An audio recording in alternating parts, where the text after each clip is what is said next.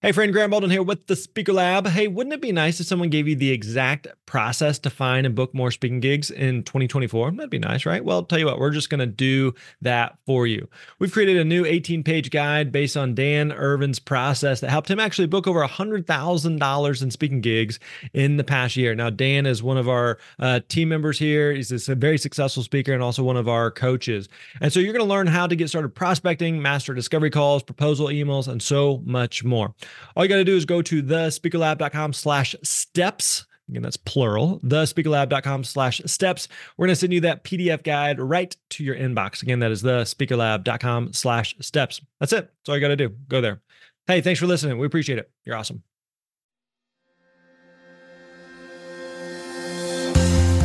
Hey, what's up, my friend? Grant Baldwin here. Welcome back to the Speaker Lab podcast. Hope you're doing well. Hope life is treating you good.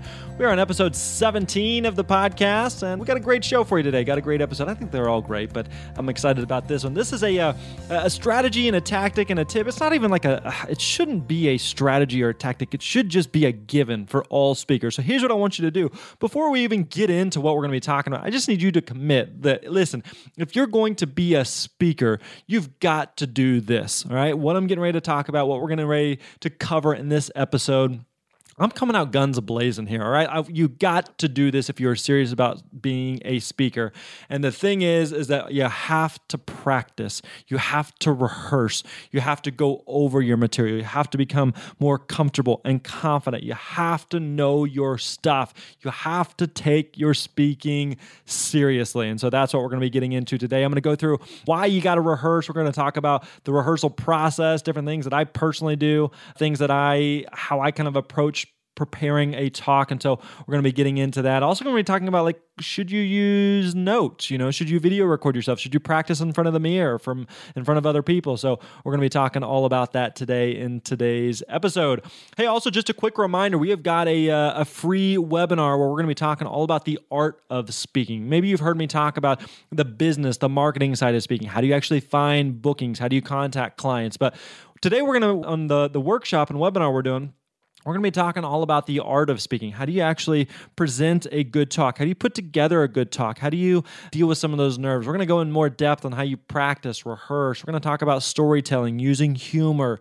We're going to talk about all those different nuances and pieces that go into making someone a good speaker. How do you actually do that. And so you're definitely going to want to register for that. You can go to artofspeakingwebinar.com. Again, that is artofspeakingwebinar.com. We'll throw that link in the show notes as well. Don't miss it. It's going to be a lot of fun. Again, artofspeakingwebinar.com. All right, let's get into today's episode. We're going to be talking all you all about how to practice and rehearse your talk. Now, sometimes we think that eh, like anytime you've seen like a great speaker a great performer sometimes we just have this misconception that they just get up there and they just they just it just flows out of them like they just nail it they just get up there and just they just wing it they just shoot from the hip but that is not true. Professional speakers don't get up and just wing it. What makes a speaker great is oftentimes the work that you don't see. It's the work behind the scenes. It's the hours and hours and hours of practice, rehearsal, of preparation, so that by the time they get up on stage, what they're presenting has been dialed in, it has been honed, it has been crafted. And so think about why you should rehearse. Well, first of all, like rehearsing happens in a lot of different activities in life. Sometimes we think, well, you know, a good speaker does they don't rehearse. They don't need to rehearse. They're, they're just good. But I mean, rehearsing happens a lot. Like even in professional sports, rehearsals happen. You know, practices happen, walkthroughs happen. I'm recording this, um, you know, a, a, week or two before it comes out, but the Super Bowl is coming up in a couple of days. Who, who you picking here? Like, I don't, at the time of this recording, I don't know who I'm going to pick, but by the time you're listening to this, a winner will be announced. Uh, not, not even announced. That sounds dumb. Uh, the winner will be decided, chosen, select. Nah, not even chosen. You know what I'm saying. But I don't know who's going to win. Um, Carolina's pretty good, but Ah, you know, probably going to be Peyton's last game. So, all right, I, I, could go either way. But listen, I mean, these are some of the best professional athletes on the planet. And yet, leading up to the Super Bowl, they are going to practice. They are going to have walkthroughs. They're going to have drills. They are going to be working and refining refining what it is that they're getting ready to do in preparation for the big game. You know, if you've ever taken maybe in college or university, you took the ACT or the SAT, some type of a big test. Maybe you've taken some type of big law or medical or accounting test. You, you a lot of times you take practice tests to get used to it. Weddings, you know, before you have a wedding, oftentimes you'll have a rehearsal. Just walk through, make sure everybody knows what they're doing, who's supposed to stand where, who's supposed to say what, when, all that stuff. Actors, actors in plays, they practice, they go over and over and over the material. So again, by the time they get up and they deliver, they entertain, they they act, they do whatever that thing is they're doing, they feel more confident. And so practicing is really oftentimes what makes a great speaker great on stage. Because winging it it leaves you scattered. It leaves you unorganized. You're not taking the time to think through your, your thoughts or where you want to go or where you want to take the audience. But also we talked a little bit about this in the previous episode episode 16 you can go back and listen to. But practicing also helps you to reduce those nerves, those anxiety. One of the illustrations I gave you was uh, like taking a test. You know, you remember like in, in high school or college when you would take a test or a pop quiz and you would just, you could just show up and they could pass out a test. And immediately, like if you hadn't studied, you haven't prepared, you haven't looked over your notes or reviewed or anything, you start feeling anxious. You start feeling nervous because you didn't put in the work. You should be feeling nervous. You should be feeling anxious. But when you put in the work and you've practiced and you've prepared, then you go in feeling confident you go in feeling comfortable about the test because like you, you, you again, you put in the work. And so practice helps to reduce those nerves and those anxiety. Practicing also helps you to become more fully present with the audience. Have you ever listened to a speaker before and you can tell like they are so like they're just trapped in their own head. They are so deep in their own mind thinking about what they're going to say next and like any little thing that could happen in the room could be just throw them off the rails, just completely derail and distract them because they're just they're thinking through a script. And so the more you practice, again, the more confident, comfortable you become with your own material, which allows you to be more fully present with the audience, which overall creates a better speaking experience. And now also, why should you rehearse? Because when you're speaking live, you don't get a second take. Like, think about like I could I, I try to typically whenever I'm doing these podcasts, I try to just do them in one take. I just want to I jot down some notes, jot down some thoughts. I try to just speak, and I, I try to just wing that. Which again, I don't recommend when you're actually speaking. But when you're speaking live, you don't get a second take. Like I could stop right now, I could go back, I could edit it, I could tweak it, I could make it sound all pretty and professional and sexy and all that jazz. But whenever you're speaking live, you don't get a second take. You don't have another opportunity to go back and, say, oh, I'm sorry, I didn't mean to say that. You want to practice, you want to rehearse, and you want to go through it. So you've already built, let's just assume at this point, you've built what you're going to say. And so rehearsal is really just kind of internalizing how you're going to actually deliver it. And so let me walk you through the, the process here. This is the process that I follow. I don't think that there's a perfect way to do this. There's not one way that you have to do this, but this is just kind of my own personal kind of rehearsal and practicing process for for speaking. So first thing I do is is I take my entire talk. Now what I typically do is I would I would manuscript my talk out. Again, everybody's different. Some people will just prefer to, to outline it, but I prefer to manuscript it. Now, that doesn't necessarily mean, again, I'm not trying to learn a manuscript verbatim. I'm not trying to get that thing down just word for word like it's a script. I just want to know it. I want to know where I'm going. I want to know what it is that I want to communicate. And so I've, I've manuscripted the entire talk out. And then what I'm going to do, the first step is I'm going to read that entire talk out loud. Now, again, not just internally, not just to myself, but out loud. And so this is the chance to kind of read through the entire talk as one continuous piece. Because most of the time when you're working on a talk, maybe you're working on it over the course of a couple days or a couple weeks or a couple months, you've probably broken it down into various sections. Maybe you worked on a little bit of this section, then a little bit of that section. This is your chance to read it through as one continuous piece. And so you're able to ask yourself questions like, you know, ah, ah, does this even flow together? Does this seem smooth? Are the transitions smooth as I'm going from this point into this point? Is that making sense? Is it really clear what this talk is about? Do the, the stories that I'm telling, the humor that I want to use, does it fit? Does it support the kind of the main objective of the talk?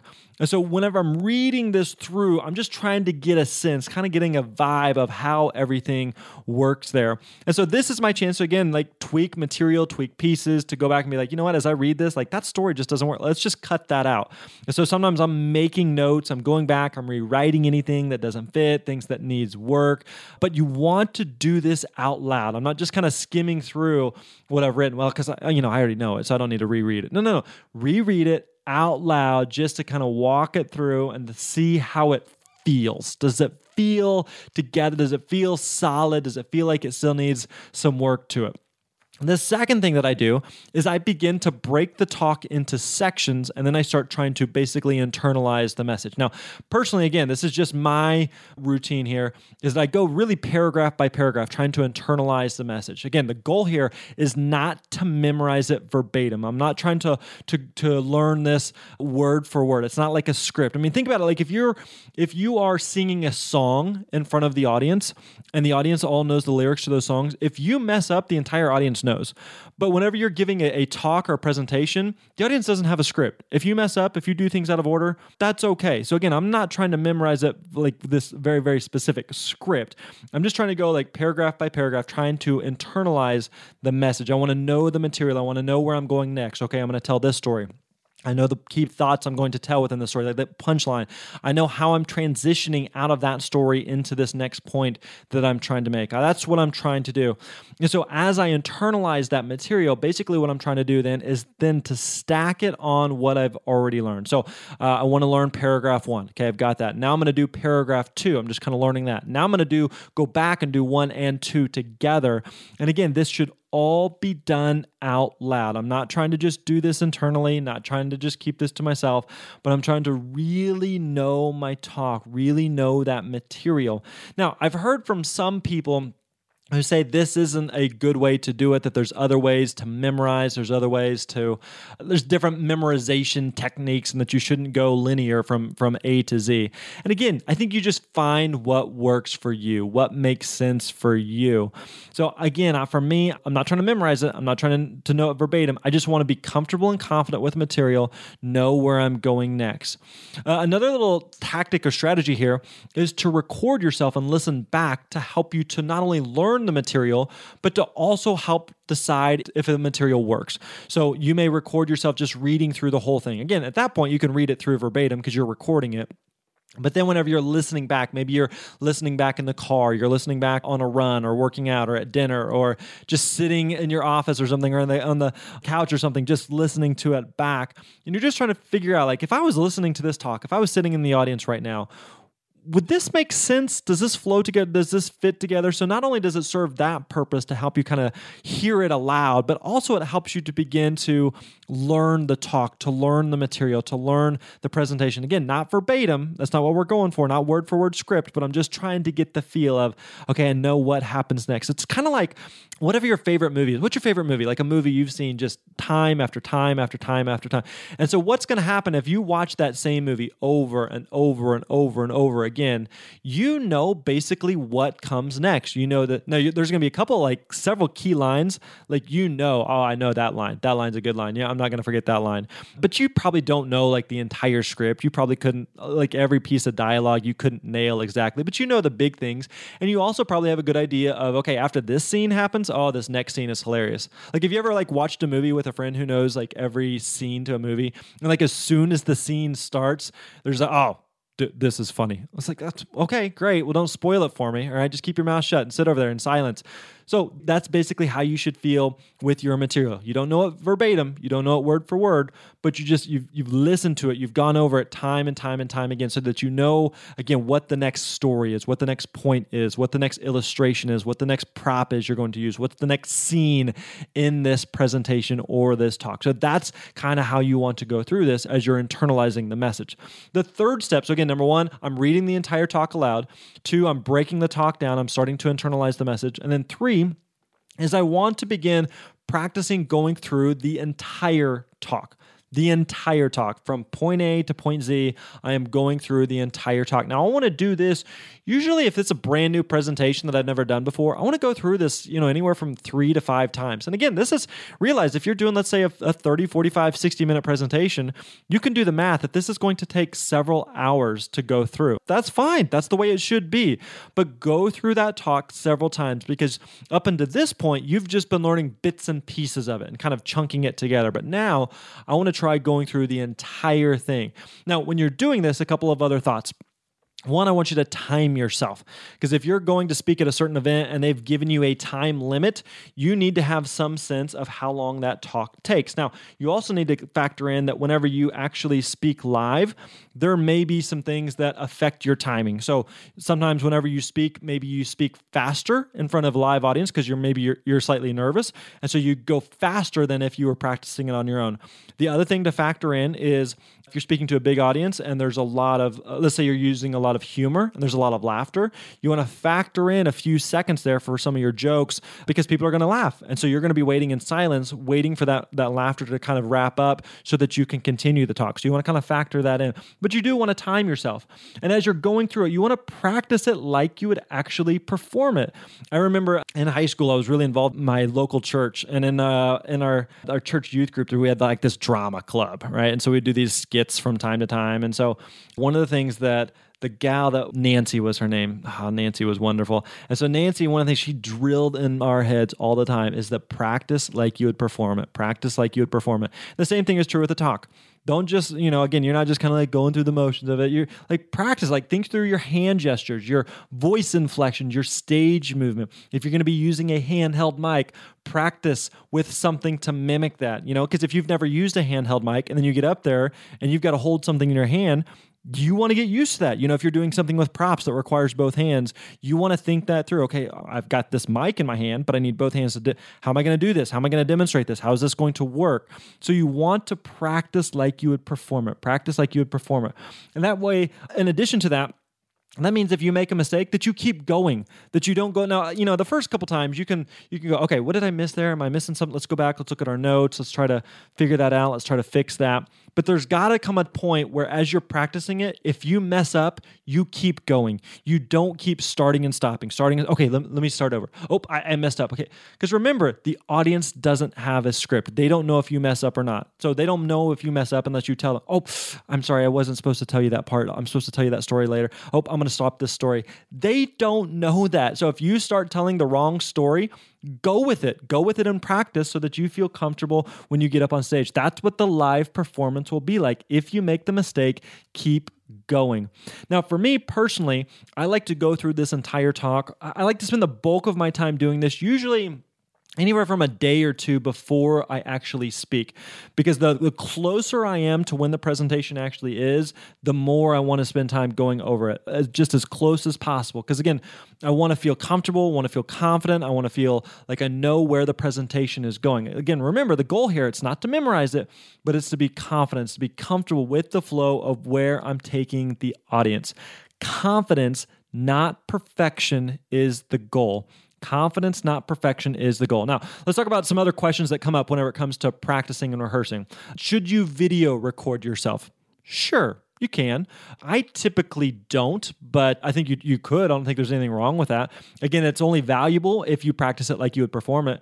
If you're just reading off of a script, then it doesn't that's not really going to do anything for you and but the point of video recording it is to see when i do my hand gestures when i'm making these facial expressions does that match does that fit does that work with what it is that i'm trying to communicate uh, should you practice in front of other people Again, you can. I think it's more of a preference thing. So I think depending on who you practice in front of, then they may or may not give you good feedback or constructive feedback. Maybe maybe you're practicing in front of your mom and just your talk sucks, but she's gonna be like, it, you know, it's your mom, so she's gonna be like, no, honey, that was beautiful. You're the best speaker I've ever heard ever. All right. So if you're gonna do it, make sure you're doing it in front of people that would actually like give you legitimate feedback. Make sure the context matches up. So if you're you know you're speaking to your your spouse or your significant other but you're giving a presentation that they know nothing about. If you're planning on giving a, a, presentation to a bunch of, of brain surgeons later but you're practicing it on your spouse and they know squat about brain surgery and you're using a lot of technical terms probably not going to make sense. It's probably going to be a little confusing there.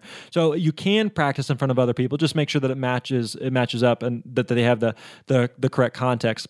Should you practice in front of a mirror? Well, you could. Again, I think this is preference. It kind of is similar to recording yourself.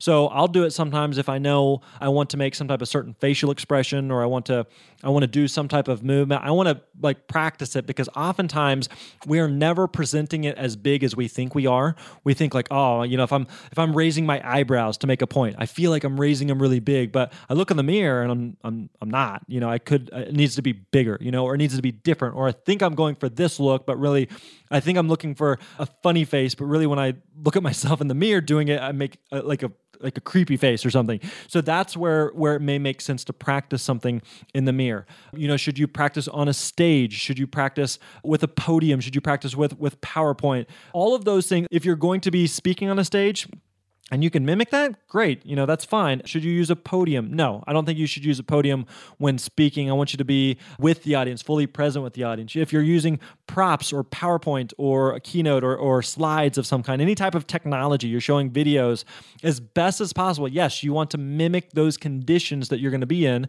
so that again you feel more comfortable and confident whenever you actually go through it you know what happens next now this uh, also raises the question like should you use notes what about that? Well, the more you use notes, this is just what I found personally, the more you use notes, I think the less genuine your presentation starts to feel.